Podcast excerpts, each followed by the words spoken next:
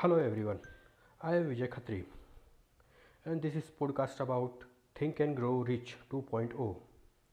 So I was reading this book, Think and Grow Rich, which has illustrated thirteen principles to become a rich person, how to acquire rich money in thirteen organized ways. So this book is almost around one hundred years back and we are living in a twenty twenty, twenty-first century. So I am on a quest to find out if those principles work in this twenty-first century.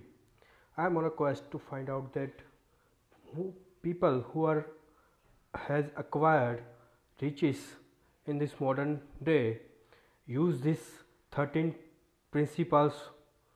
Uh, might they might use th- all of them, or they use be they might use some of them. So I I will be finding out. I will be getting into deep into the their mindsets to find out what they really do to acquire the money, to acquire the riches. So stay tuned.